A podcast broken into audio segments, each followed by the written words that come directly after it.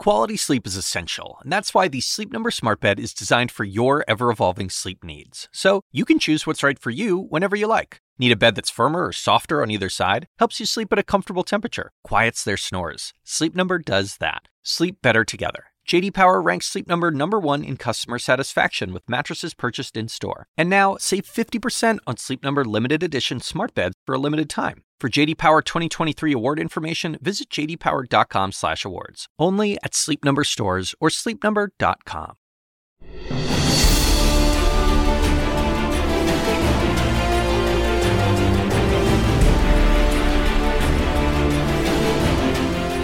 Good evening, everyone. I'm Alisyn Camerota. Welcome to CNN Tonight. We continue our live coverage of the historical day of a former president being arrested and arraigned. This afternoon, Donald Trump faced 34 felony counts for falsifying business records in connection with the hush money payment to adult film star Stormy Daniels. Hours later, an aggrieved Donald Trump appeared in front of a very friendly, MAGA outfitted crowd at Mar a Lago. I never thought anything like this could happen in America. Never thought it could happen. The only crime that I have committed is to fearlessly defend our nation from those who seek to destroy it. From there, he went on to spout his usual litany of lies and grievances. But that was the only part of today that was familiar. Everything else we've never before seen. A former U.S. president under arrest and walking into a courtroom, sitting with his defense team, having to answer to charges just as any other criminal defendant would. So now that we know what's in the indictment, is this a weak or a strong case? We have two attorneys with very different positions here in a moment. But let's begin with CNN's Kristen Holmes. She's live for us in Palm Beach. Kristen, tell us what happened tonight. Right. So after he got back, he came into this room, and as you said, it was full of supporters. He talked about allies, his family members, lawmakers who support him, uh, even members of Bikers for Trump Club. And he gave a very uncharacteristically short speech. We're talking about roughly 25 minutes. And it was an airing of grievances. He did talk about the New York case, but he also talked about all of the other federal and state investigations into him, uh, spending more time on some of those than the case in New York. Now, when he did pivot to that New York case, he went after the judge again. He attacked the district attorney, and that was actually one of the lines that got the most applause of the night. And he also said this. As it turns out, virtually everybody that has looked at this case, including RINOs and even hardcore Democrats, say there is no crime and that it should never have been brought. Never have been brought. Everybody. Even people that aren't big fans have said it. They said this is not the right thing to do. It's an insult to our country as the world is already laughing at us. And I will note that I talked to several people close to him who said that he was very upset uh, after today, but that he was in an uplifted mood after he saw some of the coverage. He really does believe what his lawyers are telling him that this is a weak case. And Alisyn, I want to show you some video because this is what happened just moments after the speech. This is on the patio of his Mar-a-Lago club. He went up to have dinner, uh, and while he was eating dinner, the song that he recorded with the January 6th choir, that is men who are incarcerated uh, for their alleged actions on January 6th, he recorded the Pledge of Allegiance for that, uh, came on, and he stood up, and as did all of the club members, and listened to the entire song. Um, now, I am told that he is DJing up on the patio. He is with his biggest admirers, and that's what you really take away from that video there. Every single person was standing up when he stood up. And the other takeaway there is that these are core beliefs. They're not just core beliefs of the former president, but also of his base. He is playing that song uh, that he recorded with this January 6th choir in a private setting where there are no cameras. This is not just for a show. Uh, but I did talk to one source tonight who was close with the former president who said that he is concerned that the president, the former president, has created an echo chamber uh, and that could hurt him politically in the long run. Okay, and Kristen, also, um, Donald Trump brought up the classified documents that he was keeping at Mar a Lago. So, what did he say about that? Yeah, he really w- talked about that more than anything else. Uh, it was clear that that is bothering him, that that is something that's under his skin, and, and, we have heard from many legal experts who believe that's actually the most solid investigation into him. One of the things I found the most interesting that he said was when he started talking about how people were being squeezed essentially by the Department of Justice. They were trying to get people to flip on the former president. That is something that we know uh, that the that the special counsel Jack Smith has been putting an aggressive amount of pressure pressure on certain witnesses. And it's clear now uh, that the former president knows about that and that there is a level of concern there. But it was interesting to see how much more time he spent on what he called the documents hoax than on any other investigation. And again, we are at a place where we have started to see movement in that case where many legal, legal experts believe that it is uh, coming to a head. Okay, Kristen Holmes, thank you very much for the reporting. Here with me tonight, we have CNN political commentator Karen Finney, Watergate prosecutor Nick Ackerman, founder of Mo News, Moshe Oinounou, host of Conversations with Coleman podcast, Coleman Hughes, and also joining us, attorney John Sale, who turned down an offer to join the Trump legal team on the Mar-a-Lago documents case. Guys, great to have all of you here tonight with us to figure out what happened today and what we saw. Uh, Nick, let me start with you. Sure. Now that you have seen the indictment, is it a strong or weak case? It looks to me like a very strong case. How so? So, in the fact that it goes through, you've got two witnesses. You've got Michael Cohen and you've got David Pecker at a minimum.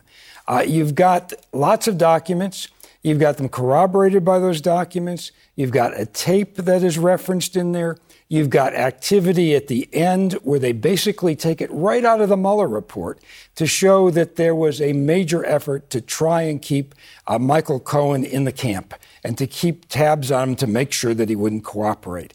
The entire case is really almost like a bookend to the other two investigations, one going on in Atlanta and the other by Jack Smith with respect to the insurrection and the attempt to undermine the election. What you really have in this case is Donald Trump trying to cheat his way into the election by fraudulently failing to omit from the public very important facts about his life that would bear directly on his chances for election in 2016 after the Access Hollywood tape came out, when the Republicans were actually thinking of dumping him from the ticket. And so there you have him paying off uh, a um, individual who is a doorman at a building who presumably had information about some child he had out of wedlock.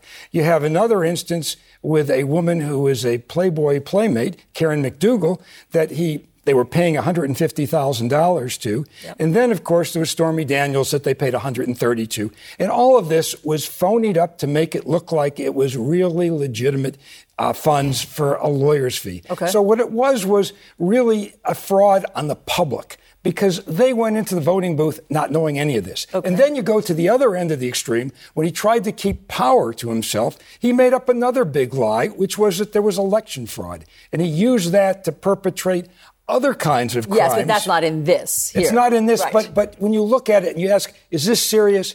damn tootin' it's serious okay. because it shows what he did in the beginning and it shows what he did in the end. It shows what he did to gain power and what he did to keep power. Let me bring in our other attorney, John Sale. John, do you agree? I don't, and it's good to be on with my friend and former colleague Nick. We were, I was also a Watergate prosecutor.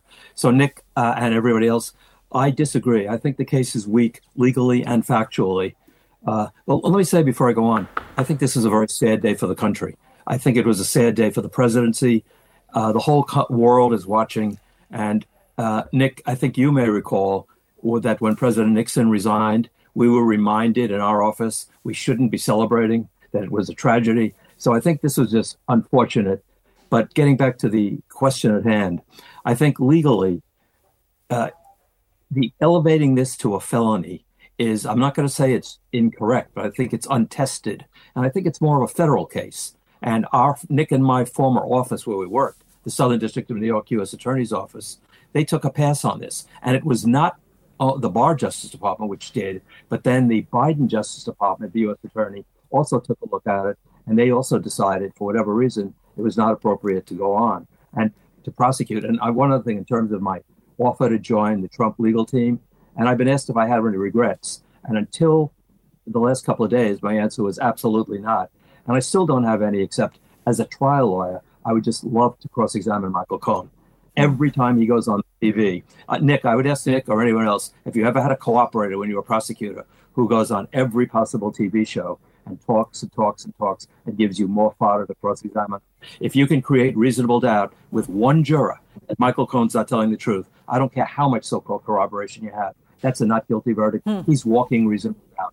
Well, it's interesting that you say that because the judge today talked about how everybody basically needs to quiet down, but that was because of, you know, creating civil unrest and of threats. But we'll get to that in a moment. But first, uh, to your question of why the other, um, other prosecutors passed on it, um, Alvin Bragg talked about that today. So here's what he said is different about his case than his predecessors. The scheme violated New York election law which makes it a crime to conspire to promote a candidacy by unlawful means. The $130,000 wire payment exceeded the federal campaign contribution cap.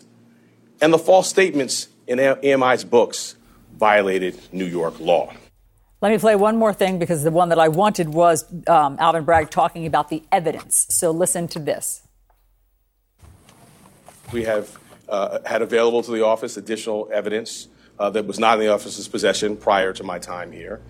Text messages, emails, contemporaneous phone records, multiple witnesses, all of that uh, will be, as you saw in the fall, uh, borne out in a public courtroom uh, in downtown Manhattan.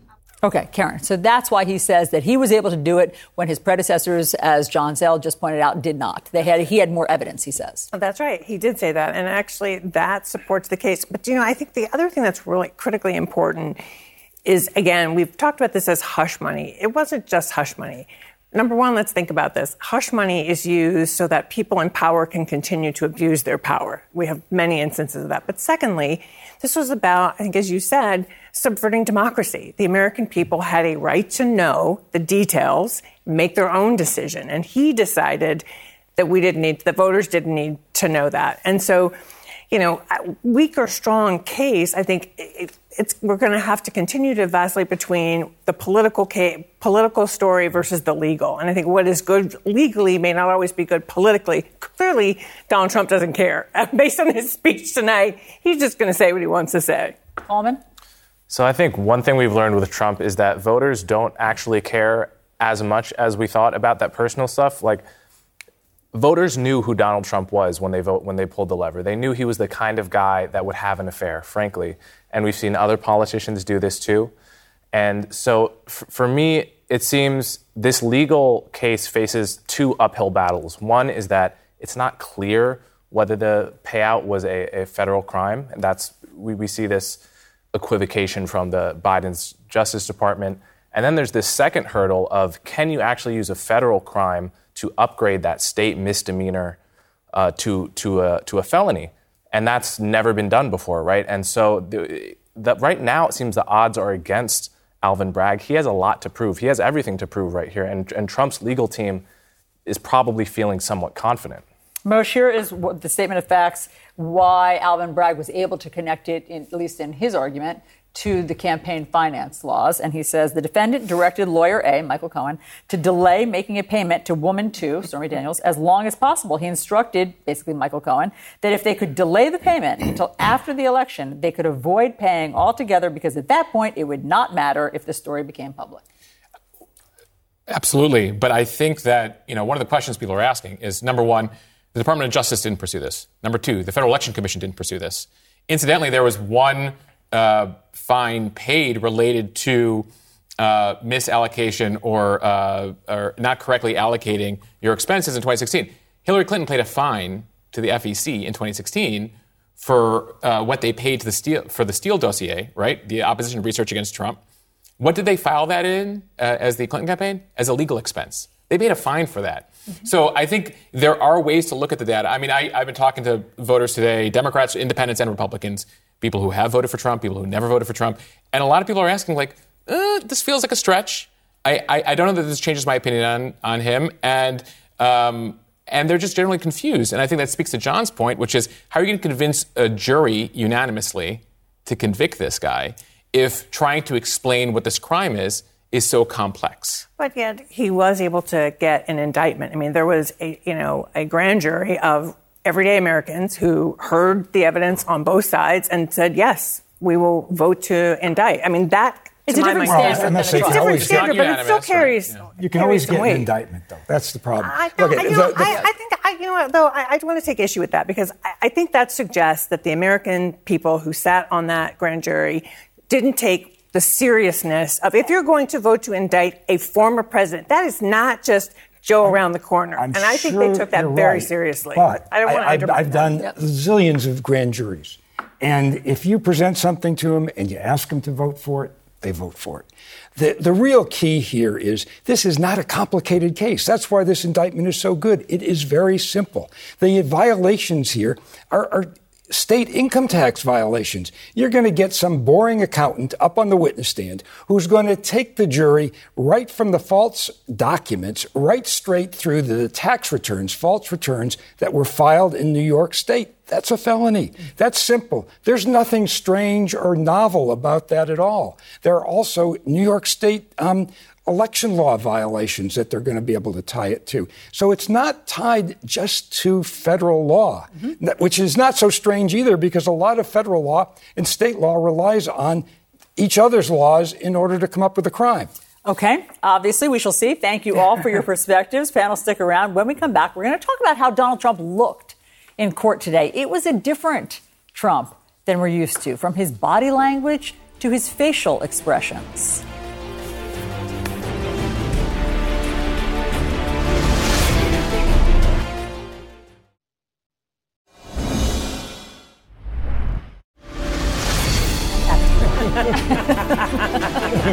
It worked out. Well, well done. Well done. All right. No one has ever seen this before in the United States. A former president sitting at a defense table inside a criminal courtroom. And the visuals were striking. From Donald Trump's body language to his facial expression, what it all telegraphed. I'm back with Karen, Nick, Moshe, and Coleman. So, guys, as viewers can tell you, I'm a body language expert, or I fancy myself one. And so, um, Moshe, what I saw was Donald Trump looking different than he is. You know, sometimes he comes in and commands a room, as we know, and- or commands a rally. This was him at a table. We have pictures. He looks sort of tired. His eyes look kind of glazed. He was sort of hunched over. He wasn't sort of sitting proudly as though I've got this. I'm going to. He didn't. Uh, reporters in the courtroom describe him as walking in noticeably, markedly slowly. He didn't sort of come in spoiling for a fight. It just what what what did you see in the courtroom today? I saw that he definitely had a talking to by his lawyers in advance. I mean, and ultimately, I imagine they said to him, listen, this is unpredictable. We need to go in humble to the extent that is possible. Uh, and that ultimately, this is a rare situation, former Mr. President, where you aren't in charge of the room. You aren't in charge of the meeting. You aren't in charge of what's going to be the result. And so this is a rare situation in the past, I don't know, seven years where he hasn't, he's gone into a situation where he hasn't, you know, it's like this in the presidential debates. And even there, he has an ability to kind of take control. In this case, no control. Can I completely disagree with that? Yeah, please. Donald Trump doesn't strike me as the kind of man who becomes humble after one conversation.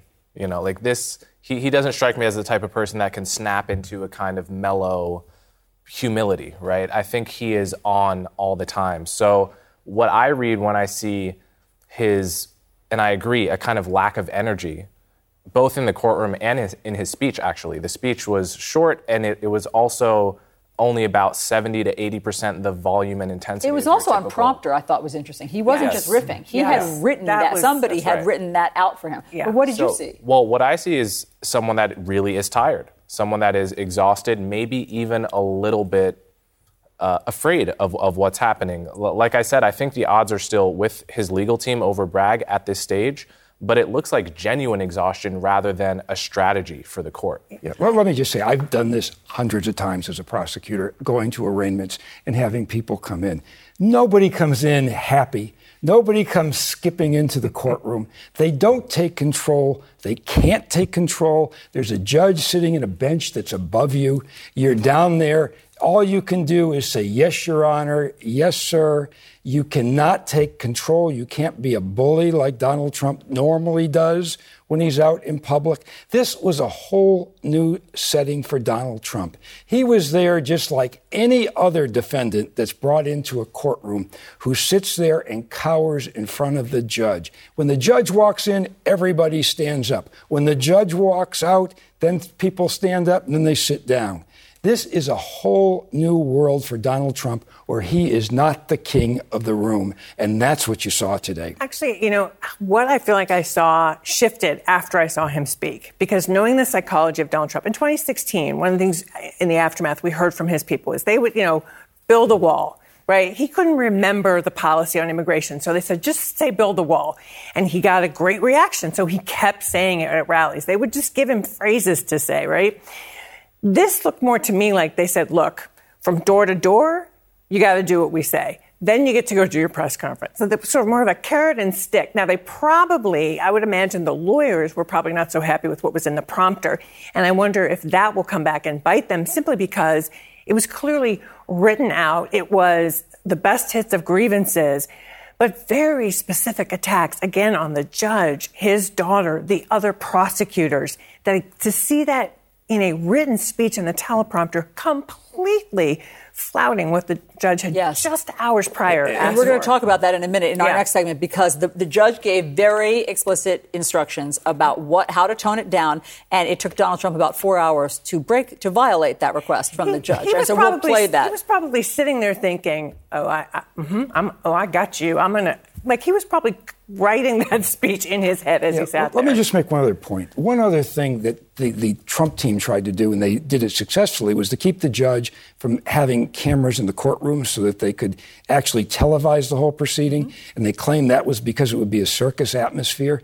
They did it because they knew that that would make Donald Trump look really small and that it would put him in a very unfavorable light and would not make great footage for a campaign uh, commercial. Fair, but the judge did allow the, a still photographer, five pool yeah. still right. photographers, so, which is why we have these photos right. of him, which I just think sometimes still photos are even more telling. I mean, they yeah. capture these moments, and I just think that we don't often see this expression of him looking, again, in that sort of hunched posture. What, the way, um, Moshe, I, I saw it um, having been, you know, around Donald Trump personally and in the same room several times, is that this is when he didn't know what was in the indictment. This is when he didn't know what was coming. And, you know, pundits had been saying there might be a surprise in there. We don't know what those 34 counts are. We have no idea. So I see someone bracing a little bit more here. And then tonight, back in his element. Right. In the during the court appearance today is when the prosecutors asked for a gag order, right? There were a bunch of intangibles, unpredictable things that were about to take place. So the last thing he wanted to do was to potentially bring that upon himself. So in this case, he's deferential. You know, like I, I know you disagree, but ultimately, this is this is the man that has been described by multiple reporters in the courtroom today. And then he was back home at Mar-a-Lago. What what did the reporter say? DJing and you know doing his thing amongst his crew. So he was on good behavior today in court, and he doesn't have to be back till what December fourth? Yes, potentially for this try for this one. For yes, this, for this there's, there's, yeah. there's going to be another one by the end of April. Yeah. You're, what makes you think that? Be, because the, the um, special grand jury came down in the middle of January. In Fulton County, the regular grand juries are two months each. They went from January to February this year. The new ones came in on March 1st, so it'll be March to April 1st. So my guess, best guess is that by the end of April, we're going to see an indictment from Fulton County. Okay, friends, thank you very much. You heard it here first. Meanwhile, as we've been discussing, the judge told everyone connected to the case today to refrain from making any statements that could jeopardize the well being of anyone. It took Donald Trump about four hours to violate that. So now what? That's next.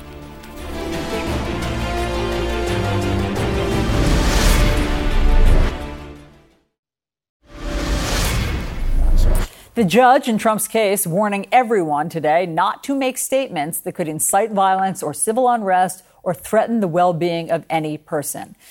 It took Donald Trump about four hours to do the opposite of that request when, during his speech at Mar a Lago, he personally attacked the judge. I'm back with my panel. Okay, so here's what the judge said in the courtroom today. Let me read it to everybody. He said, please refrain from making comments or engaging in conduct that has the potential to incite violence, create civil unrest, or jeopardize the safety or well being of any individuals. Please do not engage in words or conduct which jeopardizes the rule of law, particularly as it applies to these proceedings in this courtroom.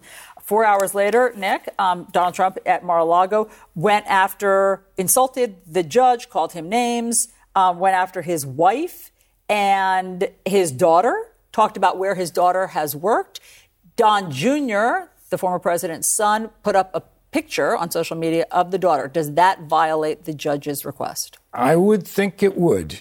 Uh, but the judge is kind of in a bind here. He's got to be very careful what he does. I mean, I wouldn't think that right away he's going to put a gag order on Donald Trump.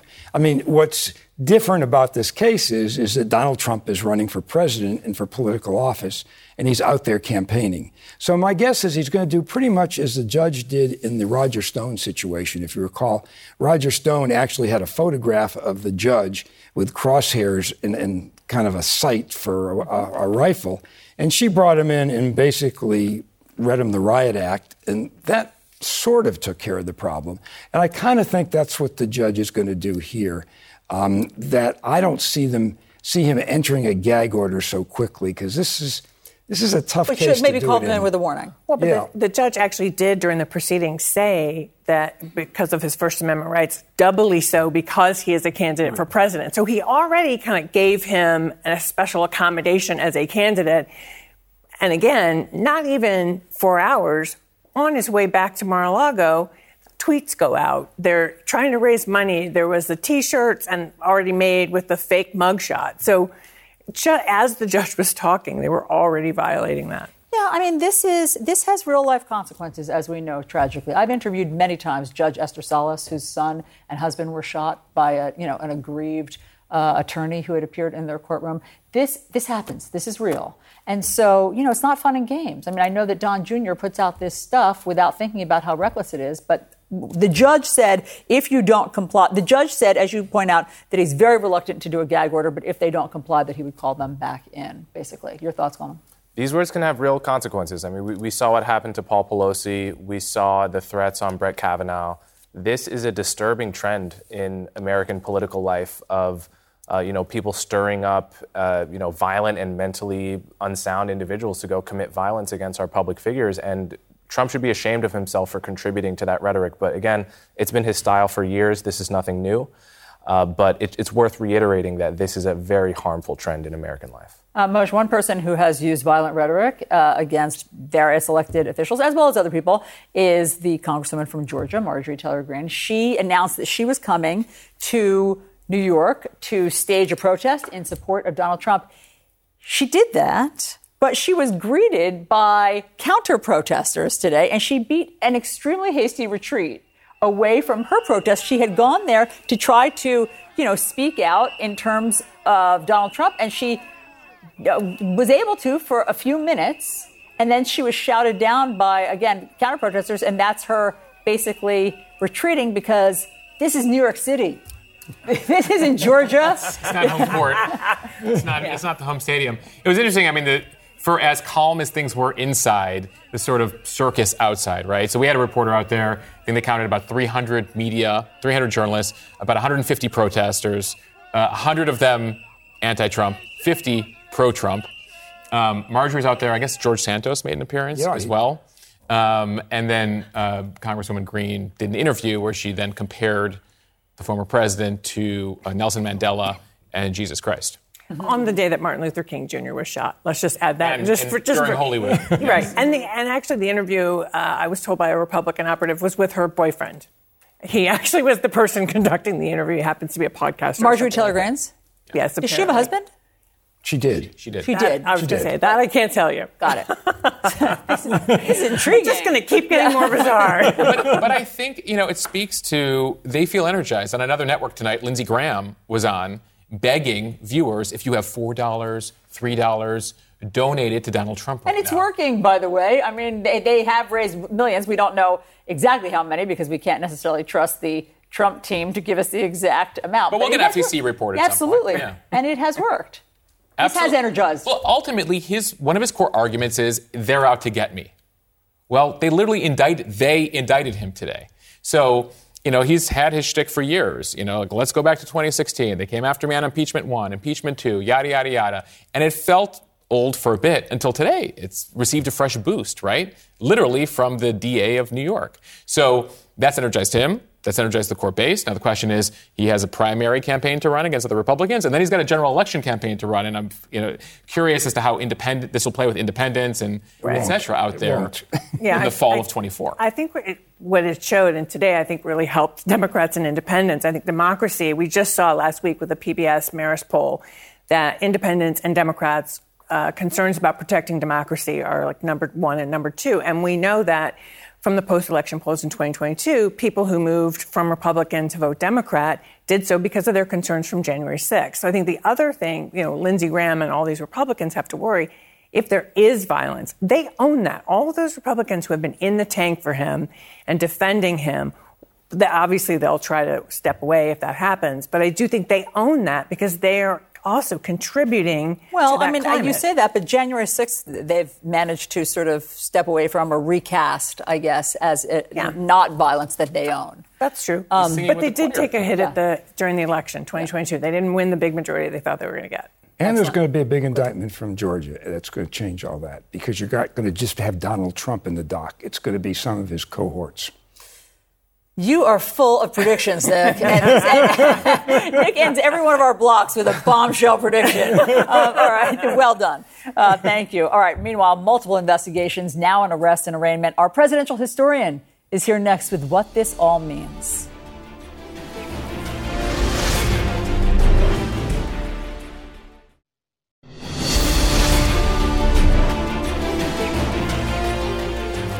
Former U.S. president standing before a judge answering to 34 criminal charges. In our 245 year history, this has never happened. The panel is back with me, and we're joined by presidential historian Timothy Naftali. Uh, Tim, great to have you here. Your thoughts as you watched all of this today? Well, my first thought was that the founders anticipated that this would happen at some point, not involving these details, but they did anticipate in Article 1 of our Constitution that this could happen that someone could commit a crime while they were in office, and then once they left office, they could face criminal charges. So, in a sense, it took us a long time to get here, but this is a road that was not unpredicted by our founders. That's really interesting. And it, and it is interesting that it took so long to get here. We had a few close calls before this. Well, I want to talk about the, a couple of the close calls because okay. I think it puts into context what we saw tonight. Okay. And I'm talking about the Mar a Lago speech. For me, um, I felt like this was a split screen day, and the first screen was the morning, uh, the afternoon, I mean, and the second was the evening. It was somber, sad. It's never nice to watch uh, somebody come and be arraigned. Uh, um, the president, former president, looked sad. He, he, looked, it looked as if he had finally understood the nature of what he was facing. And then the evening, the show, where President Trump spoke as if this is one long narrative of victimhood. He went back to 2016 and he took us through every, every station of the cross um, until now. And he spoke with venom about those moments that we as a nation are still coming to grips with. I mean, he talked about having been stolen, having the election stolen from him. It's like January 6th never happened. We, we are trying to process to this day the violence that occurred on Capitol Hill, and the speech tonight, it was magical thinking it never happened. So, the two near indictments. To, to a certain degree, both Bill Clinton and Richard Nixon showed some contrition. To some degree, both Bill Clinton and Richard Nixon understood the pain that they had taken this country through. And to some extent, both the independent counsel and the special prosecutor of the day, the name changed, uh, reflected on that, and it shaped their decision about whether to indict or not. In the case of the special prosecutor, the pardon came first, but I think the evidence is reasonably clear, and Nick may have some other thoughts on this too, that Leon Jaworski, who was the special prosecutor in the Nixon case, actually didn't want to indict Nixon because he didn't think Nixon would get a fair trial. So think about the contrition and to some extent the willingness to admit error of Bill Clinton and Richard Nixon and contrast it with tonight. One of the things that we are facing today is an unchastened demagogue. And our country is not good at dealing with demagogues. There wasn't a lot of courage shown in the McCarthy period. There wasn't a lot of courage shown in the George Wallace period. We are not good at processing demagogues. Now, I, smarter people than me will tell you why. I don't know why, but we are bad at it. Mm. And tonight, we heard a demagogue who was pretending that he had committed no errors. And at the very least, say what you will about what happened today in New York, but a group of grand jurors felt strong enough to say that the former commander in chief should at least go to trial on the basis of alleged crimes. That commander in chief showed no contrition, no respect for the institutions of the criminal law, and once again, I think, I think, dared us all. His approach, again, unlike Bill Clinton and unlike Richard Nixon, was not to explain what he did and then accept that he had made errors. Yeah but to tear down the system that dared challenge him. And so, Nick, did you see that difference? Oh, absolutely. I mean, it goes back to Huey Long. I mean, we had, we've had this problem for a number of years in this country. With Huey Long, it just was pure happenstance that he got assassinated. I mean, he posed a real threat to Roosevelt back in 1934, along with Reverend um, Coughlin. Um, I mean, that was right in the middle of the Depression when Germany had the same problem and wound up with Adolf Hitler. And we didn't. I mean, our democracy survived. But it's hard to deal with a demagogue. I totally agree with you. I mean, Richard Nixon at least could listen to reason when Barry Goldwater and the group of senators went to the Oval Office and said, Look, the jig is up. We've got you. The tape, you've been lying to us. You've got to go. He left. Can you imagine if Richard, you know, and, and, and when Richard Nixon accepted the Supreme Court decision that was against him, could you imagine Donald Trump accepting a decision that went against him? He would attack the Supreme Court. He would tear down each person individually. He would try to bring the system down around him for his own sake. Now, how do you think Nixon would have reacted if he got indicted, actually? Nixon expected to. In fact, uh, he had a conversation with Nelson Rockefeller, who had just been nominated to be vice president of the United States uh, where he anticipated he would be indicted, and he was asking people what it would be like to be in jail. Richard Nixon expected to be indicted, and, and he knew he was guilty. And all of his all of his cohorts had been indicted. Would he have been spent so time in jail about it, or would he have gone like secret Nixon tapes on the on the country? Very quickly, ten seconds. I think Richard Nixon would have accepted the indictment. Um, I, Richard Nixon cared, even though he committed crimes, he cared about the institutions of this country, and he wanted his legacy to be that he was a great president. Donald Trump has yet to show that he cares about the institution of the presidency. Tim, thank you very much. Really great um, to get the historical perspective always. We're going to have much more on today's events. Donald Trump arrested and arraigned. But next, some election results are coming into CNN in Chicago and Wisconsin, races that have implications for some of the most hotly debated issues facing this country.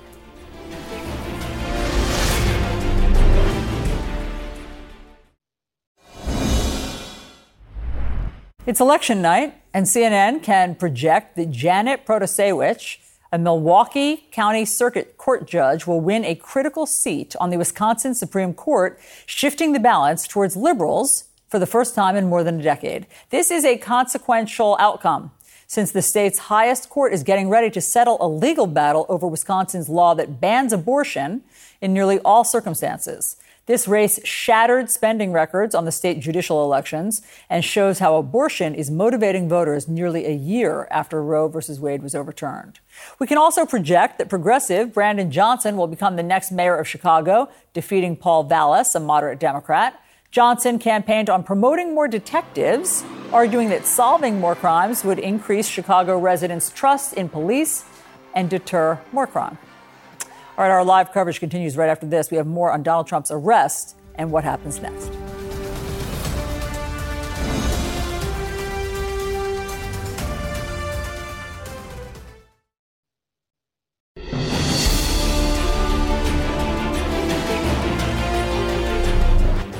Donald Trump went from being arrested and arraigned today to later tonight his grievances and lies.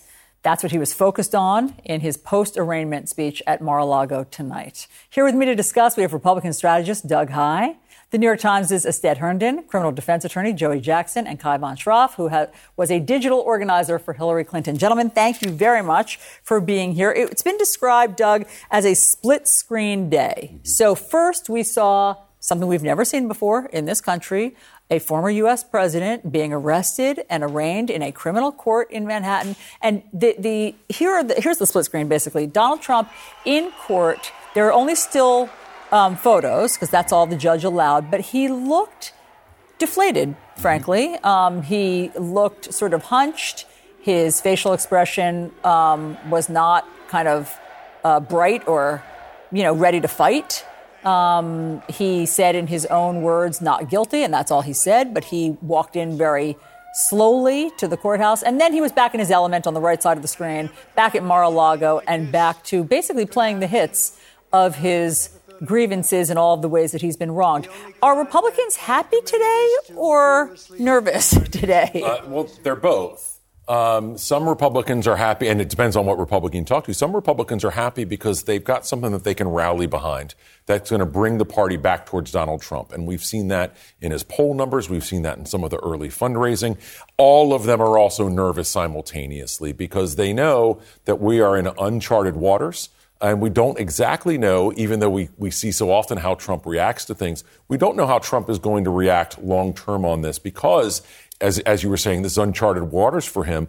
And ultimately, when you're, when you're in a campaign atmosphere or working for a politician, when you're doing media of any sort, you want them in their comf- comfort zone on some level. And lights and cameras and all that are not normally comf- comfortable things. Donald Trump's very comfortable around them, but not in a courtroom like this. So he was out of his comfort zone, went back to his comfort zone. It's why we saw him look the way he did during the day, and then at night, back to the Donald Trump we all know.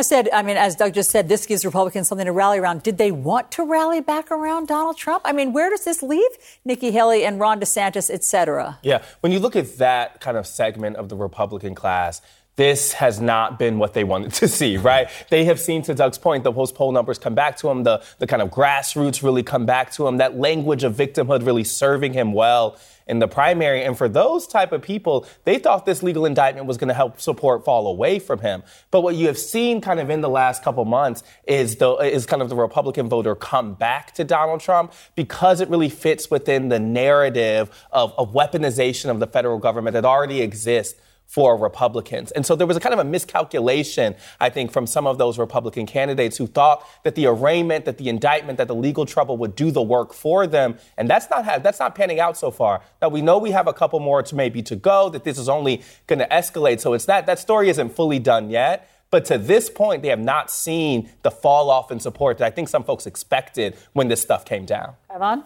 Yeah, I think, you know, we just saw Trump's rally where, again, he's railing against law enforcement in this incredibly hypocritical moment where just last week he was saying how much respect he has for this grand jury and the grand jury system as a whole. And meanwhile, the Republican Party has for years now been chanting Blue Lives Matters, back the blue. And suddenly, when it's not about police abuse of unarmed black folks, the entire MAGA movement is attacking law enforcement. Didn't we already see that on January 6th? Didn't we already see them mm-hmm. exposed as not supporting police officers on January I think 6th? so. And I think we also saw some accountability. It's been slow, but in response to January 6th, and maybe that accountability really stop some violence that has been really Trump's goal to incite this week. We didn't see that today. Thank thank God. On that point, Um, when we were, I was outside at that courthouse today, and you heard people mention that the crowds were a little less, that they thought things were a little more uh, calm because of the fear uh, of consequences. That kind of January 6th allowed for some of those folks who used to think that they could kind of act with impunity. But were they saying that outside of the courthouse today? Yes. I mean, when I talked to the Young Republicans president who helped organize that rally with Marjorie Taylor Greene, he is acknowledging that they're not getting the kind of crowds that they may have expected today. And they think that there is some level of distance that some people have because of the things that have happened in the last couple years. So it may not be to the level of extent of accountability that maybe some liberals or maybe some, some, some folks might have wanted. But for those kind of segment of Trump supporters, it has not been without notice that there has been real consequences. And by the way, saw Kevin McCarthy and Republican leadership saying, "Don't protest. Whatever you do, 100%. don't There was real, there was real No energy to say that. And by the way, very quickly, you brought up Marjorie Taylor Greene. She um, underestimated her reception today at, in New York. You know, she invited people to come and protest, but she didn't expect the counter protesters, Yeah. more of whom came, and basically shouted her uh, off the stage until she beat You a couldn't hear her. You couldn't hear. I didn't hear a word that uh, uh, the congresswoman said because there were so much folks. They came with whistles. There was the, the energy on this side today was definitely from the anti-Trump uh, uh, uh, side. Okay, Joey, as an attorney, what did you see today?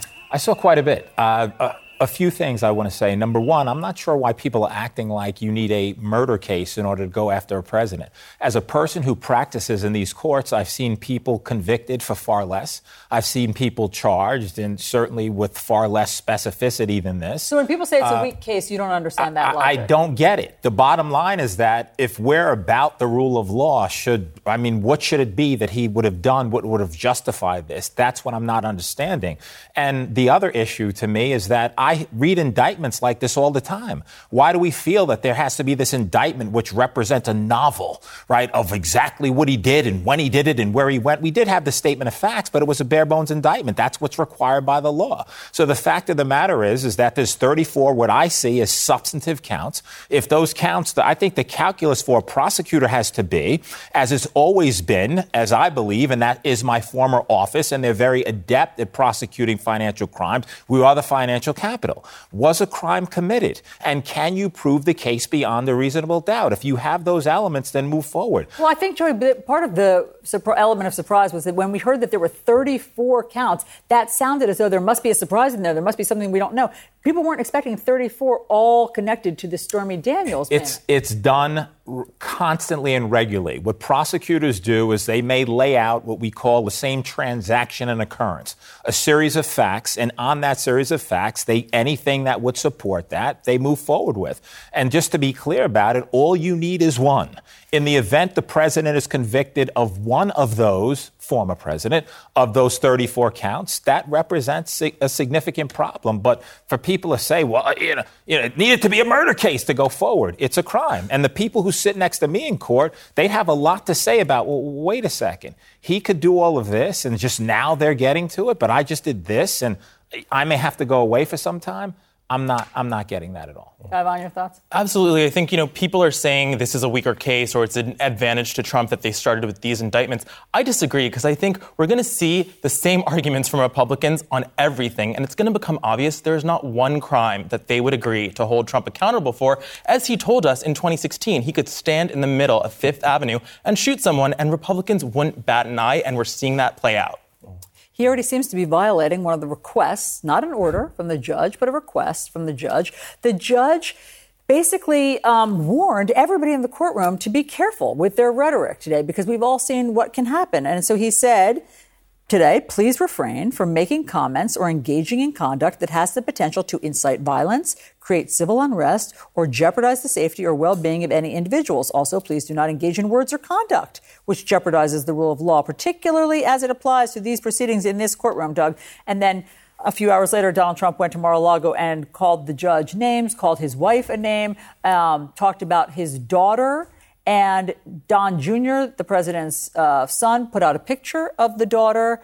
And that sounds like that violates that request. Well, Trumps are going to Trump, and we know that. And it's it's not a trite saying. You know, we've we've seen this happen before, where they've gone after particular families. But ultimately, what Donald Trump is saying here is a uh, robust, grotesque, even if you want to, argument politically that we heard in 1998 when I was working in the House of Representatives. Uh, we had an impeachment of a president, and that argument essentially was. Even presidents have private lives when there's a sexual matter that's going on, which is what's happened here, and I'm being found guilty or being charged because of the details around it. And ultimately, the United States Senate agreed with Bill Clinton's analysis on this or his argument on this and saying, you know, we know he did something wrong and we know that he not just did something wrong, but lied under oath, a crime, but we're not going to impeach, we're not going to convict him on the impeachment on this. Trump, again, he's going to do it how he does it, but his lawyers are essentially arguing that same thing. We're talking about the paperwork and the detail.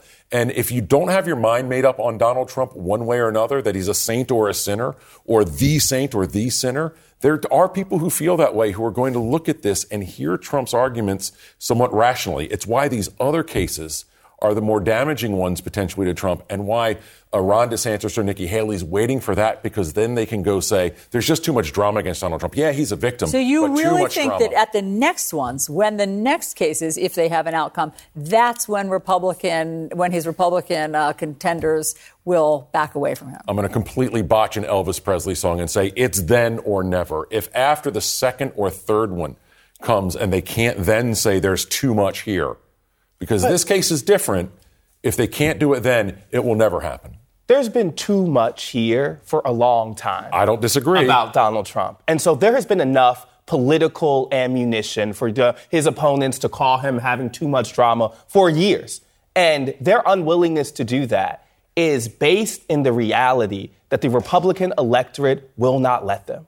They mm-hmm. understand that he still controls enough of that base who is still with him. And that is the core problem politically for them here. It's not that they can't say the words, it's if they said the words, they would lose a, a section of the Republican base that is not, they, they, they cannot do and also be the nominee for the next election. And so it is an argument they have to make to those type of supporters who have stuck with him through many a scandal that has built up to this point. And they have spent a long time ignoring those things that have built up to this one to then now come out, even if it's indictment number two. We shall see. Thank you all very much. Stick around because when we come back, we'll dig into who's who in this case and what's at stake for each of them.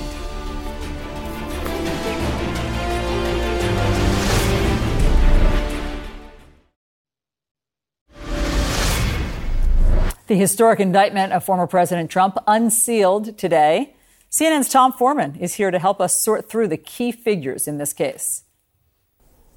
Hey, Alisyn, let's start with the person at the center of this whole case the defendant, Donald J. Trump, former President of the United States. These charges stem from the 2016 election. That is when he allegedly paid this money to this woman to keep quiet this affair from the past, and then, allegedly, according to these papers, falsified business records about all of that. He is a candidate for president in 2024. He denies any wrongdoing in this and says, in fact, this is all about political persecution to keep him from getting back in office again. The prosecutor, Alvin Bragg, he is the Manhattan District Attorney since January of 2022. He was previously criticized for not charging Trump. He is also prosecuting Steve Bannon, longtime Trump advisor, in a completely separate case about money being raised for that wall on the southern border of the United States. That's a fraud case which is still moving forward. The judge in all of this, Juan Merchan, he's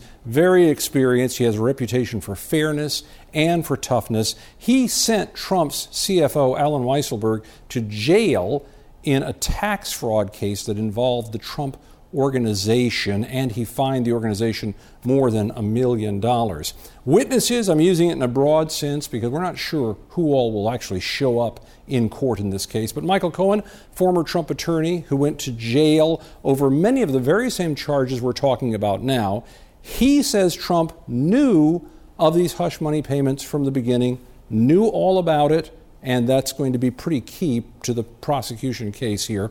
Stormy Daniels, originally Stephanie Clifford, adult film actress, she's the one who said she had this encounter with Trump, this affair or sexual tryst, and was paid to keep quiet about all of it. And then there is the defense. Joe Tacopina, he's a lawyer for Donald Trump. He's defended Trump in another defamation case. Todd Blanche previously represented Paul Manafort a Trump insider who, as you know, went to prison for federal charges.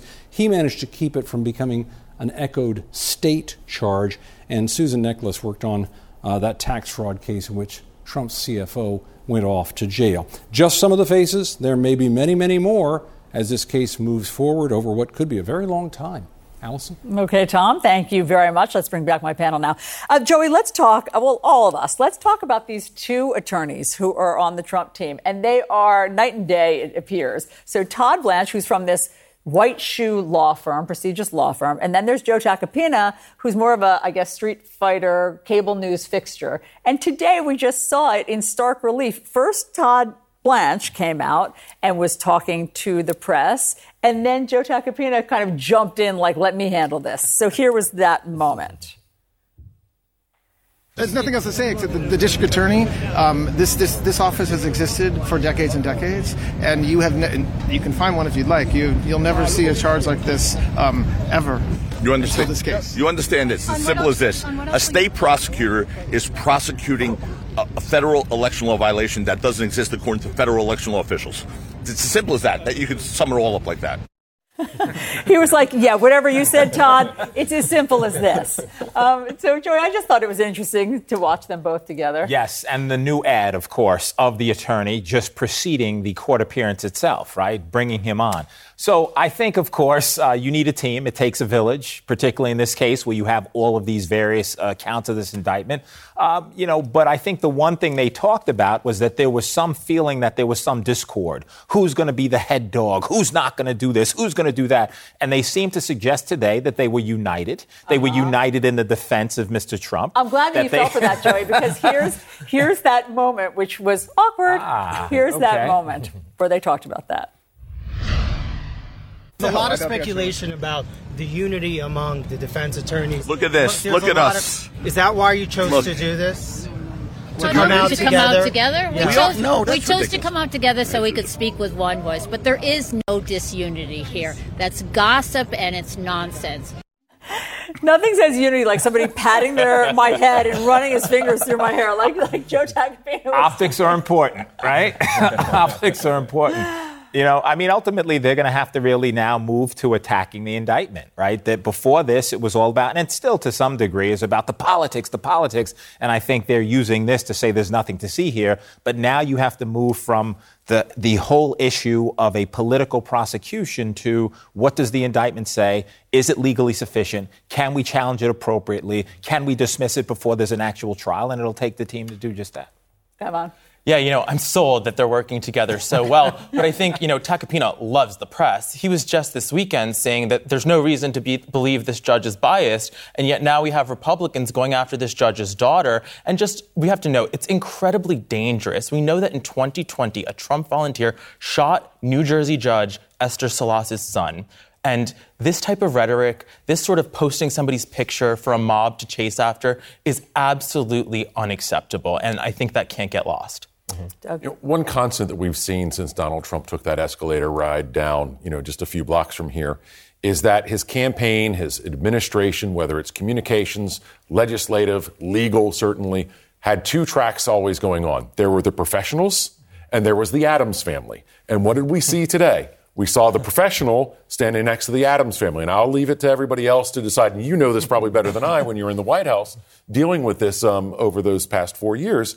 But this is a constant. So there's going to be drama within Trump world because Trump creates that own drama, and it's never going to go away. I mean, that's how he makes decisions. It's kind of f- putting folks against each other to try to see what comes out on top. He makes decisions by watching television, kind of seeing mm-hmm. who makes him feel most defended. And so you've had, to your point, even in the White House when he was making policy decisions, a kind of dual track that's happening. I think that sees you play out here. But I also think, to your point about his countenance in that courtroom, it has become clear that there needs to be some seriousness uh, uh, when it relates to these type of of charges. And there has been real reporting uh, about the escalation and it really weighing on him uh, uh, personally. And so I think you have a kind of uh, a figure who is torn between the personal kind of weight of what's happening here and the political reality that he is trying to weaponize, he was trying to use to help him get his ultimate goal, which is retribution, as he told us at CPAC, which is to use this to fuel his political campaign and make that way back to the White House.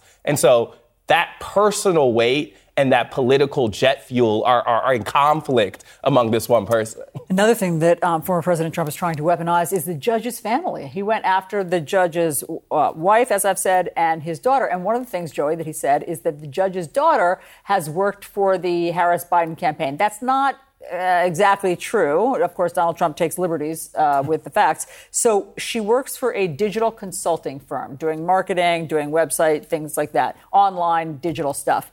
And they work for Democratic um, leaders and politicians, and they work for candidates. And they did some work. This firm did some work for the Biden Harris campaign. So what does that mean for the judge? Should the judge recuse himself because of that? I, I don't think so at all. Uh, but what I do think is that going back to Donald Trump himself And in the event you're representing him, how do you control your client? Mm-hmm. And how do you pursue a defense consistent with what he believes to be appropriate, even if legally it's the best path? Will the client approve it? So if a judge has indicated that we have to tamp down the rhetoric mm-hmm. and be careful what you say, and he doesn't listen to that, and you as a, an attorney will speak to your client and advise certain things, and he doesn't listen to that, I mean, what is he going to listen to? So I think it's going to be problematic for the lawyers as they move forward in strategizing, being a team, we are one, right. to, to really let their boss, right, the actual client, uh,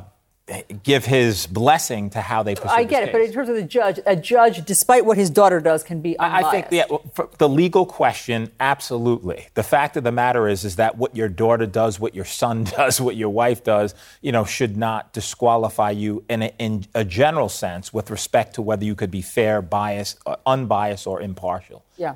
I mean, Don Jr. has to know that by putting his daughter's, this judge's daughter's photo out on social media that it's reckless at best. Absolutely. Just like Trump knows putting a picture of Alvin Bragg with a baseball bat next to him is also going to incite something. So, you know, this is obviously a blatant strategy that Republicans have adopted, and we're seeing more and more jump on this bandwagon. As we've been talking about, it's not just the New York case. Donald Trump is facing the very real possibility of charges in Georgia. And he got some unwelcome news today about the January 6th grand jury investigation. So we're going to talk about all that next.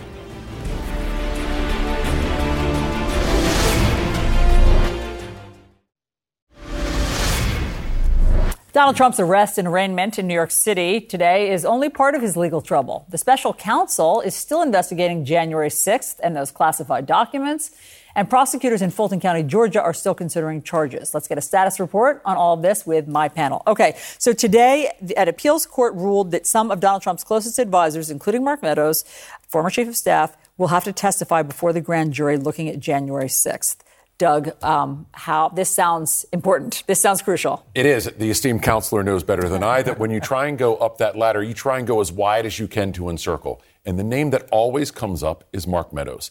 He's going to have to testify here, probably in other cases as well. And one thing you'll hear from folks who worked in the um, Trump White House is this isn't the Mark Meadows that I knew. Well, I can tell you, I, have, I, was at dinner at the same table as Mark Meadows the day before he was sworn in as a member of Congress. This is precisely the Mark Meadows that he's always been. This is no surprise. But meaning what? Anyone. Like describe that those characteristics. What was he? The, the Mark Meadows you've always known. He, he's the guy who, as John Boehner very well described in his book after he committed a, a, cardinal sin in opposing the speaker on something, got down in a private meeting on his knees and begged for forgiveness. He's tough and full of bravado in public. In private, not at all. Interesting. Okay, so how significant is this, Joy? Very. Uh, you know, why? Because it comes down to information, right? When you have a grand jury, a grand jury we know is not a trial jury, right? You just need a simple majority to vote out an indictment, but it's very significant. That's our process. And in order for the grand jury to do that, yes, they get documents, yes, they get text messages, yes, they get all kind of other data, but they also get people to speak with them, Alisyn. And so to the extent that you're not successful at blocking those people and speaking with them, they're going to have to go before the grand jury and speak about what they know with respect to this investigation. And in the event that they were around Mr. Trump, which they were, in the event that they have special knowledge or information as a result of their company with Mr. Trump, they need to share that. And if that amounts to what the grand jury perceives to be a crime, that represents something else. We saw it today. It's called an indictment. And that would could be very troubling and problematic. So it's big news. Um, Astead, we had Nick Ackerman on last hour, former Watergate attorney, and he made some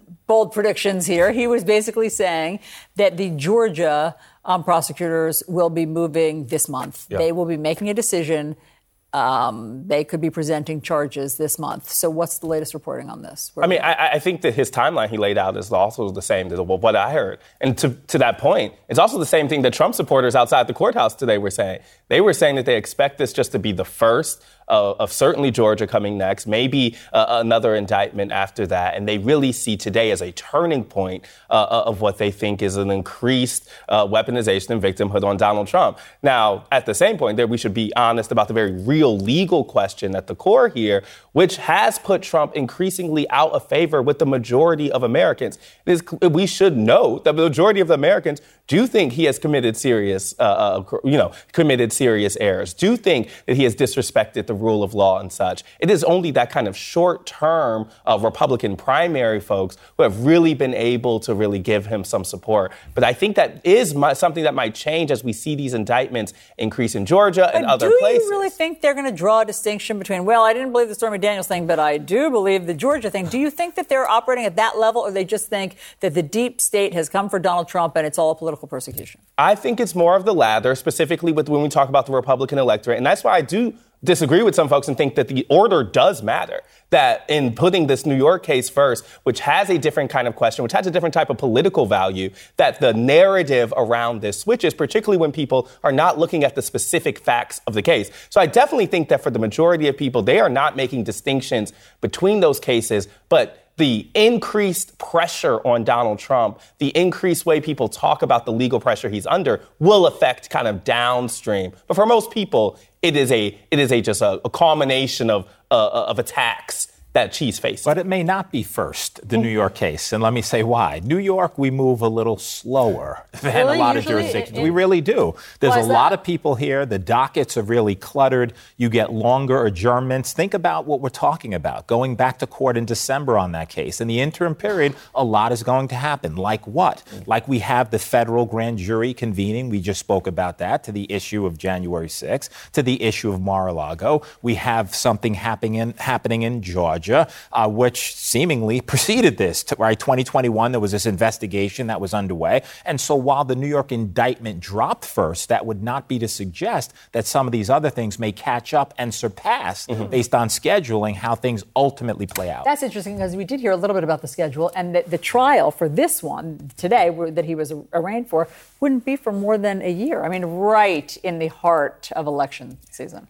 Yeah, you know, I think zooming out here, what Alvin Bragg did today is so clever because it's not just anymore in the Stormy Daniels bucket. These cases are more related. I think the thread is a consistent effort to undermine our democratic electoral process. In Manhattan now, we have a cheating scheme, an election cheating scheme. In Georgia, election, election interference. And Jan 6, sort of election denial and an attempted coup. So these cases are now sort of all in the same space. And I think as more and more comes out, it's going to reinforce each narrative. So that was important. Okay, thank you all very much.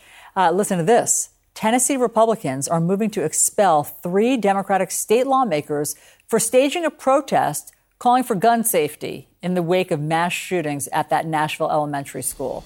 Two of those lawmakers who are being threatened with expulsion are going to join us next.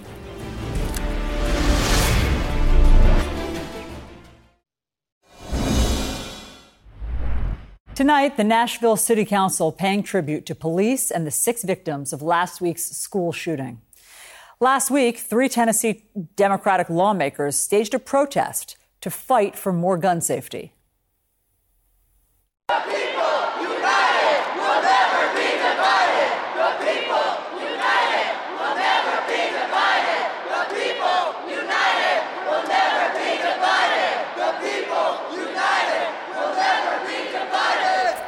Well, now Tennessee Republicans are trying to expel those Democrats from their state legislature for participating in that protest. A vote on whether to expel the three Democrats is set for Thursday. Joining me now are two of them Tennessee State Representative Gloria Johnson and Justin Pearson. Uh, Representatives, thank you so much for joining us tonight. Um, Representative Johnson, why did you do that on the, um, you know, the legislature floor, knowing that that broke the rules? Well, because I, I taught school for 27 years. I taught in Colorado just after the Columbine shooting at a school where several of the kids who couldn't go back in the building at Columbine came to Dakota Ridge. I taught at Central High School in Knoxville. We had a school shooting. We lost a student that day. I was there when the kids came running down the hill to my classroom, screaming, crying, terrified, not even able to articulate what had happened before they ran to look for safety in my classroom. I'll never forget the look on those faces, and I will stand up whenever I need to to fight against gun violence. Um, Representative Pearson, here's the Constitution, your state Constitution, that says you cannot do something like that.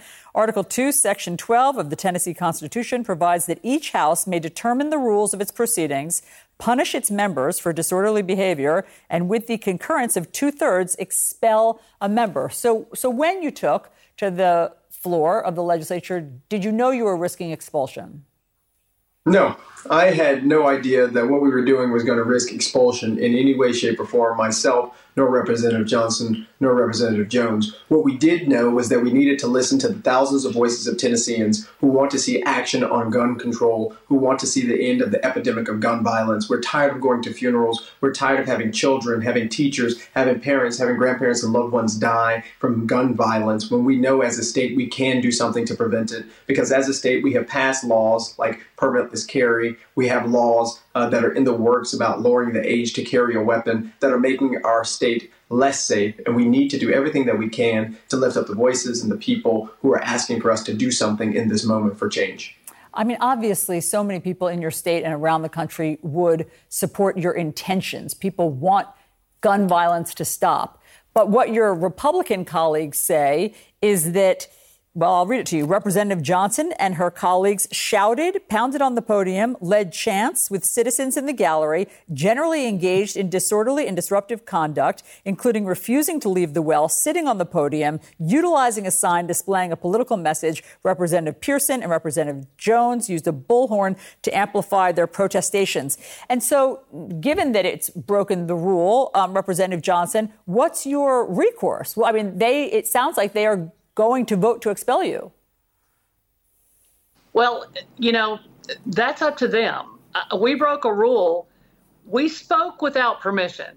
You know, you can read all of those things, but let me tell you what actually happened. What actually happened was we had been silenced that morning and not able to speak uh, to the issue of the protesters, what their concerns were. We had listened to them, we had talked to them, they cried with us and um, our colleagues walked in and wouldn't even look them in the eye. We did not get to address a, a chance to address, to welcome them and honor them and talk about their issue. And so, what the reality is, we walked out on the floor between bills to speak, to acknowledge them and acknowledge their issue. And when we walked out to speak on the microphone, the speaker cut the microphone. That was less than 20 minutes in, and the speaker called for a recess. So everything that happened after that was during a recess. That's good to know. That's good context. We have some still photos that we're showing right now of what's happening, you say, during the recess. So, Representative Pearson, what's your plan? We have to continue to elevate this issue. The reality is, we are not being expelled because we broke a rule of House decorum.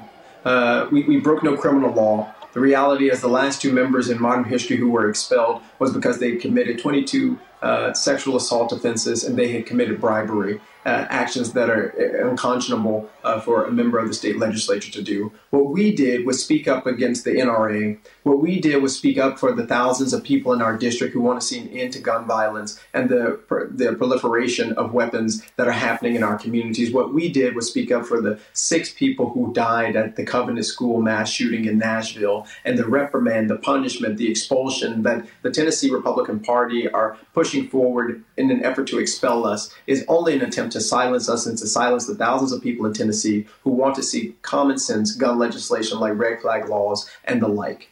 Representatives Johnson and Pearson will be watching what happens this week. Thank you so much for your time and taking the time to give us your perspective. Thank you so much. We'll keep fighting. So, if protests are not working to stop school shootings and gun violence, what actually does work? Our panel has some ideas next.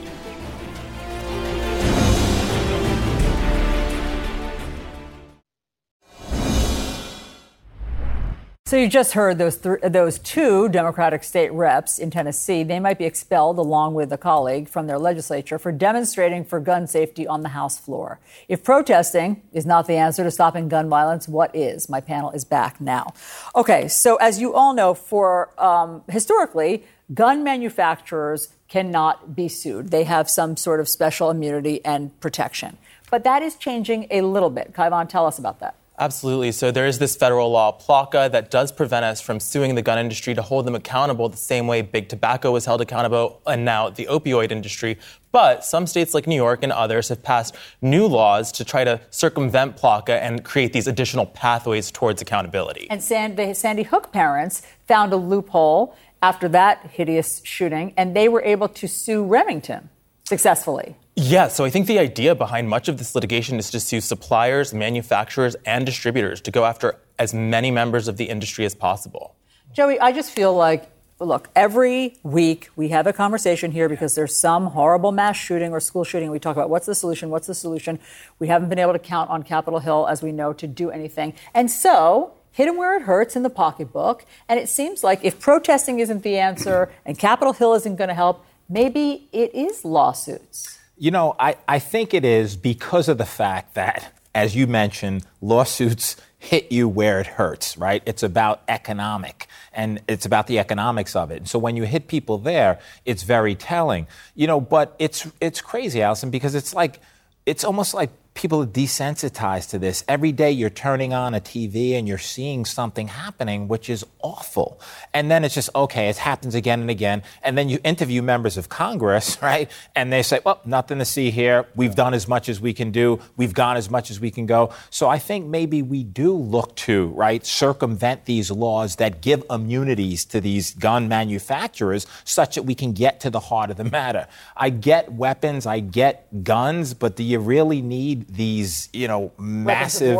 It's crazy. Weapons of war. It's, it's, it's obnoxious. There's another way to skin this cat, and that is to sue the um, school district. Mm-hmm. And so the teacher who was shot recently in January by a six year old who brought a gun to school is suing the school district. I mean, a school district doesn't have as much money as a gun manufacturer, but maybe this is just the wave of the future of how to do and, it. And we know that the that the school knew that there was a problem with that with that specific student. And so often you talk about the conversations we have every time there's a shooting.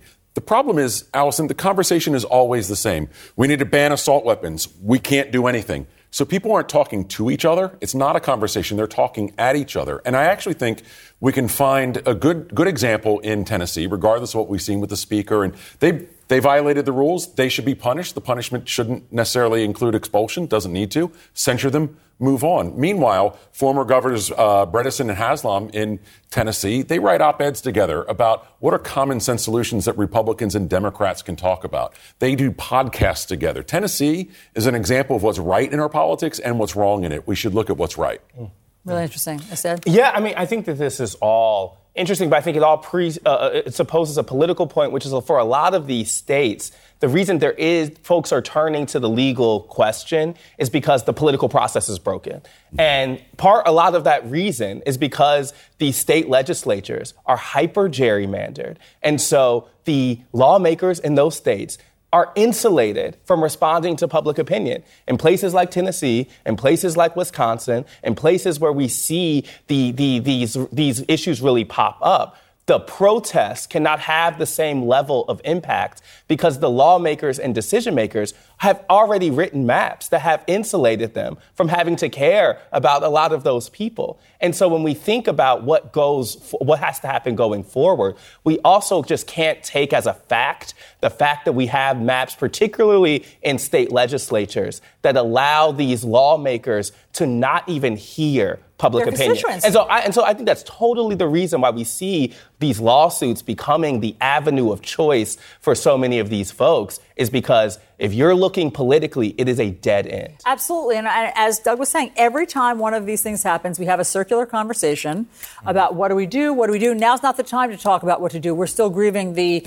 you know, victims. And then another story happens. Another story happens. Right. We never have never time. happens. We Right. never That's have right. time for the problem solving if you go by that rule of thumb.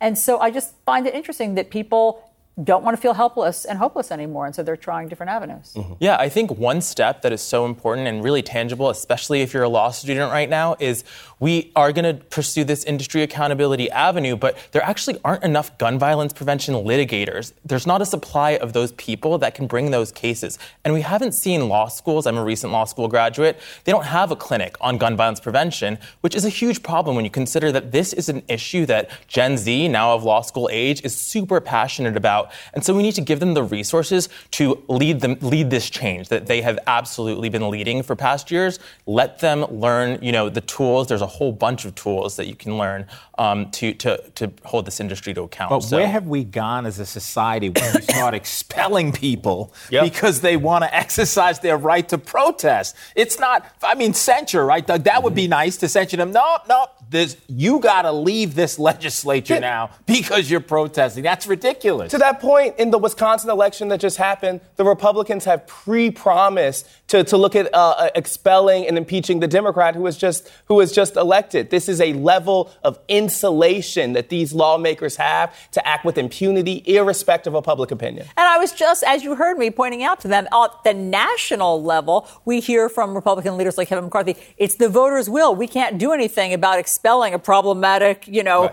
member like George Santos because it's the, it would be against what the voters have to say. But obviously, at the state level, they don't feel that same way. They'll pick and choose when it when it matches their political purposes. Uh, Panel, thank you very much. Great to have you all here you. tonight. Really appreciate it.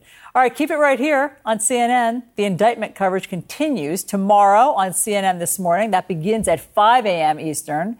The team will have new insight from inside Trump world, plus the reporter whose Pulitzer Prize winning work helped trigger the investigation is going to join them live.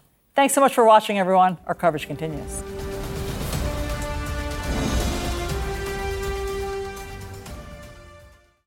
Quality sleep is essential, and that's why the Sleep Number Smart Bed is designed for your ever evolving sleep needs. So you can choose what's right for you whenever you like. Need a bed that's firmer or softer on either side? Helps you sleep at a comfortable temperature, quiets their snores. Sleep Number does that. Sleep better together. JD Power ranks Sleep Number number 1 in customer satisfaction with mattresses purchased in-store. And now, save 50% on Sleep Number limited edition smart beds for a limited time. For JD Power 2023 award information, visit jdpower.com/awards. Only at Sleep Number stores or sleepnumber.com.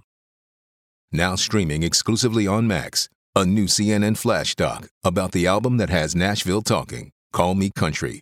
Beyonce and Nashville's Renaissance. Watch it at max.com slash call me country. Max subscription required.